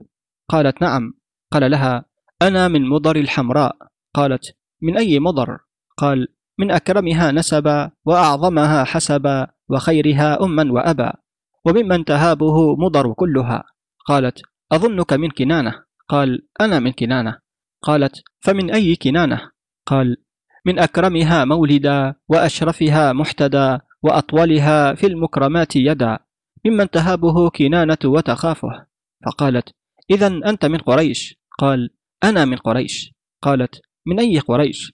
قال من أجملها ذكرا وأعظمها فخرا ممن تهابه قريش كلها وتخشاه. قالت أنت والله من بني هاشم. قال أنا من بني هاشم. قالت من أي هاشم؟ قال من أعلاها منزلة وأشرفها قبيلة ممن تهابه هاشم وتخافه. فعند ذلك قبلت الأرض وقالت السلام عليك يا أمير المؤمنين وخليفة رب العالمين. قال فعجب المأمون وطرب طربا عظيما وقال والله لا أتزوجن بهذه الجارية لأنها من أكبر الغنائم. ووقف حتى تلاقته العساكر فنزل هناك. وأنفذ خلف أبيها وخطبها منه فزوجه بها وأخذها وعاد مسرورا وهي والدة ولده العباس والله أعلم. وحكي أن هند بنت النعمان كانت أحسن أهل زمانها فوصف للحجاج حسنها فأنفذ إليها يخطبها وبذل لها مالا جزيلا وتزوج بها وشرط لها عليه بعد الصداق مائتي ألف درهم ودخل بها. ثم إنها انحدرت معه إلى بلد أبيها المعرة وكانت هند فصيحة أديبة فأقام بها الحجاج بالمعرة مدة طويلة. ثم إن الحجاج رحل بها إلى العراق فأقامت معه ما شاء الله. ثم دخل عليها في بعض الأيام وهي تنظر في المرآة وتقول وما هند إلا مهرة عربية صليلة أفراس تحللها بغل. فإن ولدت فحلا فلله درها وإن ولدت بغلا فجاء به البغل. فانصرف الحجاج راجعا ولم يدخل عليها ولم تكن علمت به فأراد الحجاج طلاقها فأنفذ إليها عبد الله بن طاهر وأنفذ لها معه مائتي ألف درهم وهي التي كانت لها عليه وقال يا ابن طاهر طلقها بكلمتين ولا تزد عليهما. فدخل عبد الله بن طاهر عليها فقال لها يقول لك أبو محمد الحجاج كنت فبنتي وهذه المائة ألف درهم التي كانت لك قبله. فقالت اعلم يا ابن طاهر أن والله كنا فما حمدنا وبنا فما ندمنا وهذه المائة ألف درهم التي جئت بها بشارة لك بخلاصي من كلب بني ثقيف. ثم بعد ذلك بلغ أمير المؤمنين عبد الملك بن مروان خبرها ووصف له جمالها فأرسل إليها يخطبها. فأرسلت إليه كتابا تقول فيه بعد الثناء عليه اعلم يا أمير المؤمنين أن الإناء ولغ فيه الكلب. فلما قرأ عبد الملك الكتاب ضحك من قولها وكتب إليها يقول إذا ولغ الكلب في إناء أحدكم فليغسله سبعا إحداهن بالتراب فاغسل الإناء يحل الاستعمال. فلما قرأت كتاب أمير المؤمنين لم يمكنها المخالفة فكتبت إليه بعد الثناء عليه يا أمير المؤمنين والله لا أحل العقد إلا بشرط فإن قلت ما هو الشرط قلت أن يقود الحجاج محملي من المعرة إلى بلدك التي أنت فيها ويكون ماشيا حافيا بحليته التي كان فيها أولا. فلما قرأ عبد الملك ذلك الكتاب ضحك ضحكا شديدا وأنفذ إلى الحجاج وأمره بذلك. فلما قرأ الحجاج رسالة أمير المؤمنين أجاب وامتثل الأمر ولم يخالف وأنفذ إلى هند يأمرها بالتجهز فتجهزت. وسار الحجاج في موكبه حتى وصل المعرة بلد هند. فركبت هند في محمل الزفاف وركب حولها جواريها وخدمها. وأخذ الحجاج بزمام البعير يقوده ويسير بها فجعلت هند تتواغد عليه وتضحك مع الهيفاء دايتها. ثم إنها قالت للهيفاء يا داية اكشفي لي سجف المحمل. فكشفته فوقع وجهها في وجه الحجاج فضحكت عليه فأنشأ يقول فإن تضحكي مني فيا طول ليلة تركتك فيها كالقباء المفرج. فأجابته هند تقول وما نبالي إذا أرواحنا سلمت بما فقدناه من مال ومن نشب فالمال مكتسب والعز مرتجع. إذا النفوس وقاها الله من عطب. ولم تزل كذلك تضحك وتلعب إلى أن قربت من بلد الخليفة. فرمت بدينار على الأرض ونادت يا جمال إنا قد سقط منا درهم فارفعه إلينا. فنظر الحجاج إلى الأرض فلم يجد إلا دينارا. فقال إنما هو دينار. فقالت بل هو درهم. قال بل دينار. فقالت الحمد لله سقط منا درهم فعوضنا الله دينارا. فخجل الحجاج وسكت ولم يرد جوابا. ثم دخل بها على عبد الملك بن مروان فتزوج بها وكان من أمرها ما كان. وقد وجدت في بعض النسخ ما هو أوسع من هذا ولكن اقتصرت على القليل منه إذ فيه الغرض والله أعلم. وقيل إن جارية عرضت على الرشيد ليشتريها فتأملها وقال لمولاها خذ جاريتك. فلولا كلف بوجهها وخنس بأنفها لاشتريتها فلما سمعت الجارية مقالة أمير المؤمنين قالت مبادرة يا أمير المؤمنين اسمع مني ما أقول. فقال قولي. فأنشدت تقول ما سلم الظبي على حسنه كلا ولا البدر الذي يوصف. الظبي فيه خنس بين والدر فيه كلف يعرف. قال فعجب من فصاحتها وأمر بشرائها.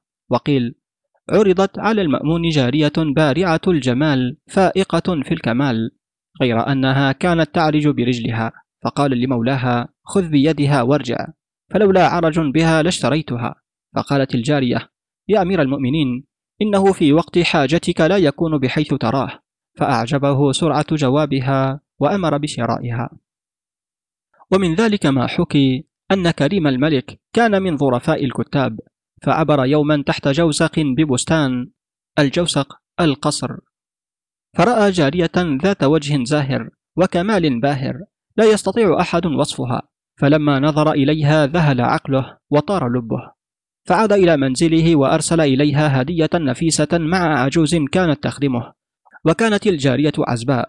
وكتب إليها رقعة يعرض إليها بالزيارة في جوسقها.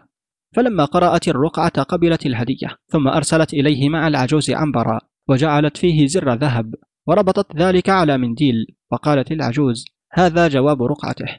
فلما رأى كريم الملك ذلك لم يفهم معناه وتحير في أمره. وكانت له ابنة صغيرة السن. فلما رأت أباها متحيرا في ذلك قالت له يا أبتي أنا علمت معناه. قال وما هو لله درك؟ قالت أهدت لك العنبر في جوفه زر من التبر خفي اللحام فالزر والعنبر معناهما زر هكذا مختفيا في الظلام. قال فعجب من فطنتها وفصاحتها واستحسن ذلك منها. وحكي أن شاعرا كان له عدو فبينما هو سائر ذات يوم في بعض الطرق إذا هو بعدوه. فعلم الشاعر أن عدوه قاتله لا محالة فقال له يا هذا أنا أعلم أن المنية قد حضرت ولكن سألتك الله إذا أنت قتلتني امض إلى داري وقف بالباب وقل ألا أيها البنتان إن أباكما؟ فقال سمعا وطاعة ثم إنه قتله. فلما فرغ من قتله أتى إلى داره ووقف بالباب وقال ألا أيها البنتان إن أباكما؟ وكان للشاعر ابنتان فلما سمعتا قول الرجل ألا أيها البنتان إن أباكما؟ أجابتا بفم واحد قتيل خذا بالثأر ممن أتاكما. ثم تعلقتا بالرجل ورفعتاه إلى الحاكم فاستقرره فأقر بقتله فقتله. والله أعلم. وقيل بينما كثير عزة مار بالطريق وهو كثير بن عبد الرحمن بن الأسود بن عامر الخزاعي أبو صخر شاعر متيم مشهور. عفيف في حبه لعزة بنت جميل وأكثر فيها التغزل حتى سمي بها. بينما كثير عزة مارا بالطريق يوما إذا هو بعجوز عمياء على قارعة الطريق تمشي. فقال لها تنحي عن الطريق. فقالت له ويحك ومن تكون؟ قال أنا كثير عزة. قالت قبحك الله. وهل مثلك يتنحى له عن الطريق؟ قال ولم؟ قالت ألست القائل؟ وما روضة بالحسن طيبة الثرى. يمج الندى جنجاثها وعرارها بأطيب من أردان عزة موهنا إذا أوقدت بالمجمر اللدن نارها. ويحك يا هذا لو تبخر بالمجمر اللدن مثلي ومثل أمك لطاب ريحها. لم لا قلت مثل سيدك امرؤ القيس وكنت إذا ما جئت بالليل طارقا وجدت بها طيبا وإن لم تطيبي. فقطعته ولم يرد جوابا. وقيل أتى الحجاج بامرأة من الخوارج فقال لأصحابه ما تقولون فيها؟ قالوا عاجلها بالقتل أيها الأمير. فقالت الخارجية لقد كان وزراء صاحبك خيرا من وزرائك يا حجاج. قال ومن هو صاحبي؟ قالت فرعون استشارهم في موسى عليه السلام. فقالوا أرجه وأخاه. وأتى بأخرى من الخوارج فجعل يكلمها وهي لا تنظر إليه فقيل لها الأمير يكلمك. الأمير يكلمك وأنت لا تنظرين إليه. فقالت إني لأستحي أن أنظر إلى من لا ينظر الله إليه. وحكى ابن الجوزي في كتابه المنتظم في مناقب عمر بن الخطاب رضي الله عنه قال لما ولي عمر رضي الله عنه الخلافة بلغه أن أصدقة أزواج النبي صلى الله عليه وسلم خمسمائة درهم وأن فاطمة رضي الله عنها كان صداقها على علي بن أبي طالب رضي الله عنه أربعمائة درهم. فأدى اجتهاد أمير المؤمنين عمر رضي الله عنه ألا يزيد أحد على صداق البضعة النبوية فاطمة رضي الله عنها. فصعد المنبر وحمد الله تعالى وأثنى عليه وقال أيها الناس لا تزيدوا في مهور النساء على أربعمائة درهم فمن زاد ألقيت زيادته في بيت مال المسلمين. فهاب الناس أن يكلموه. فقامت امرأة في يدها طول فقالت له كيف يحل لك هذا؟ والله تعالى يقول بسم الله الرحمن الرحيم. وآتيتم إحداهن قنطارا فلا تأخذوا منه شيئا. النساء الآية عشرون. فقال عمر رضي الله عنه امرأة أصابت ورجل أخطأ. وقيل جاءت امرأة إلى أمير المؤمنين عمر رضي الله عنه فقالت يا أمير المؤمنين إن زوجي يصوم النهار ويقوم الليل. فقال لها نعم الرجل زوجك. وكان في مجلسه رجل يسمى كعبا فقال يا أمير المؤمنين إن هذه المرأة تشكو زوجها في أمر مباعدته إياها عن فراشه. فقال له كما فهمت كلامها أحكم بينهما. فقال كعب علي بزوجها فأحضر. فقال له إن هذه المرأة تشكوك. قال أفي أمر طعام أم شراب؟ قال بل في أمر مباعدتك إياها عن فراشك. فأنشدت المرأة تقول يا أيها القاضي الحكيم أنشده. ألهى خليلي عن فراشي مسجده. نهاره وليله لا يرقده. فلست في أمر النساء أحمده. فأنشأ الزوج يقول زهدني في فرشها وفي الحلل. أني امرؤ أذهلني ما قد نزل. في سورة النمل وفي السبع الطول. وفي كتاب الله تخويف يجل. فقال له القاضي إن لها عليك حقا لم يزل في أربع نصيبها لمن عقل فعاطها ذاك ودع عنك العلل. ثم قال إن الله تعالى أحل لك من النساء مثنى وثلاث ورباع فلك ثلاثة أيام بلياليهن ولها يوم وليلة. فقال عمر رضي الله عنه لا أدري من أيكم أعجب أمن كلامها أم من حكمك بينهما؟ اذهب فقد وليتك البصرة. حكاية المتكلمة بالقرآن. قال عبد الله بن المبارك رحمه الله تعالى خرجت حاجا إلى بيت الله الحرام وزيارة قبر نبيه عليه الصلاة والسلام. فبينما أنا في بعض الطريق إذ أنا بسواد على الطريق فتميزت ذاك فإذا هي عجوز عليها درع من صوف وخمار من صوف. فقلت السلام عليك ورحمة الله وبركاته. فقالت سلام قولا من رب رحيم. قال فقلت لها يرحمك الله ما تصنعين في هذا المكان؟ قالت من يضلل الله فلا هادي له. فعلمت أنها ضالة عن الطريق فقلت لها أين تريدين؟ قالت سبحان الذي أسرى بعبده ليلا من المسجد الحرام إلى المسجد الأقصى. فعلمت أنها قد قضت حجها وهي تريد بيت المقدس. فقلت لها أنت منذ كم في هذا الموضع؟ قالت ثلاث ليال سويا. فقلت ما أرى معك طعاما تأكلين؟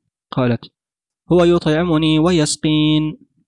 فقلت فبأي شيء تتوضئين؟ قالت فلم تجدوا ماء فتيمموا صعيدا طيبا. فقلت لها إن معي طعاما فهل لك في الأكل؟ قالت ثم أتم الصيام إلى الليل. فقلت ليس هذا شهر رمضان؟ قالت ومن تطوع خيرا فإن الله شاكر عليم فقلت قد أبيح لنا الإفطار في السفر. قالت وأن تصوموا خير لكم إن كنتم تعلمون. فقلت لم لا تكلميني مثل ما أكلمك؟ قالت ما يلفظ من قول إلا لديه رقيب عتيد. فقلت فمن أي الناس أنت؟ قالت ولا تقف ما ليس لك به علم إن السمع والبصر والفؤاد كل أولئك كان عنه مسؤولا فقلت قد أخطأت فاجعليني في حل. قالت لا تثريب عليكم اليوم يغفر الله لكم. فقلت فهل لك أن أحملك على ناقتي هذه فتدركي القافلة؟ قالت وما تفعلوا من خير يعلمه الله؟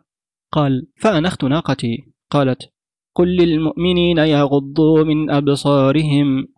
فغضضت بصري عنها وقلت لها اركبي. فلما أرادت أن تركب نفرت الناقة فمزقت ثيابها فقالت وما أصابكم من مصيبة فبما كسبت أيديكم؟ فقلت لها اصبري حتى أعقلها. قالت ففهمناها سليمان. فعقلت الناقة وقلت لها اركبي. فلما ركبت قالت سبحان الذي سخر لنا هذا وما كنا له مقرنين وإنا إلى ربنا لمنقلبون. قال فأخذت بزمام الناقة وجعلت أسعى وأصيح. فقالت وقصد في مشيك واغضض من صوتك. فجعلت أمشي رويدا رويدا وأترنم بالشعر. فقالت فاقرأوا ما تيسر من القرآن. فقلت لها لقد أوتيت خيرا كثيرا. قالت وما يذكر إلا أولو الألباب. فلما مشيت بها قليلا قلت ألك زوج؟ قالت يا أيها الذين آمنوا لا تسألوا عن أشياء إن تبد لكم تسؤكم. فسكت ولم أكلمها حتى أدركت بها القافلة. فقلت لها هذه القافلة فمن لك فيها؟ فقالت المال والبنون زينة الحياة الدنيا. فعلمت أن لها أولادا فقلت وما شأنهم في الحج؟ قالت وعلامات وبالنجم هم يهتدون. فعلمت أنهم أدلاء الركب فقصدت بها القباب والعمارات فقلت هذه القباب فمن لك فيها؟ قالت واتخذ الله إبراهيم خليلا. وقالت وكلم الله موسى تكليما وقالت يا يحيى خذ الكتاب بقوة. فناديت يا إبراهيم يا موسى يا يحيى فإذا أنا بشبان كأنهم الأقمار قد أقبلوا. فلما استقر بهم الجلوس قالت فبعثوا أحدكم بوارقكم هذه إلى المدينة فلينظر أيها أزكى طعاما فليأتكم برزق منه. فمضى أحدهم فاشترى طعاما فقدموه بين يدي فقالت كلوا واشربوا هنيئا بما أسلفتم في الأيام الخالية. فقلت الآن طعامكم علي حرام حتى تخبروني بأمرها. فقالوا هذه أمنا لها منذ أربعين سنة لم تتكلم إلا بالقرآن مخافة أن تزل فيسخط عليها الرحمن فسبحان القادر على ما يشاء. فقلت ذلك فضل الله يؤتيه من يشاء والله ذو الفضل العظيم. والله أعلم بالصواب وصلى الله على سيدنا محمد وعلى آله وصحبه وسلم.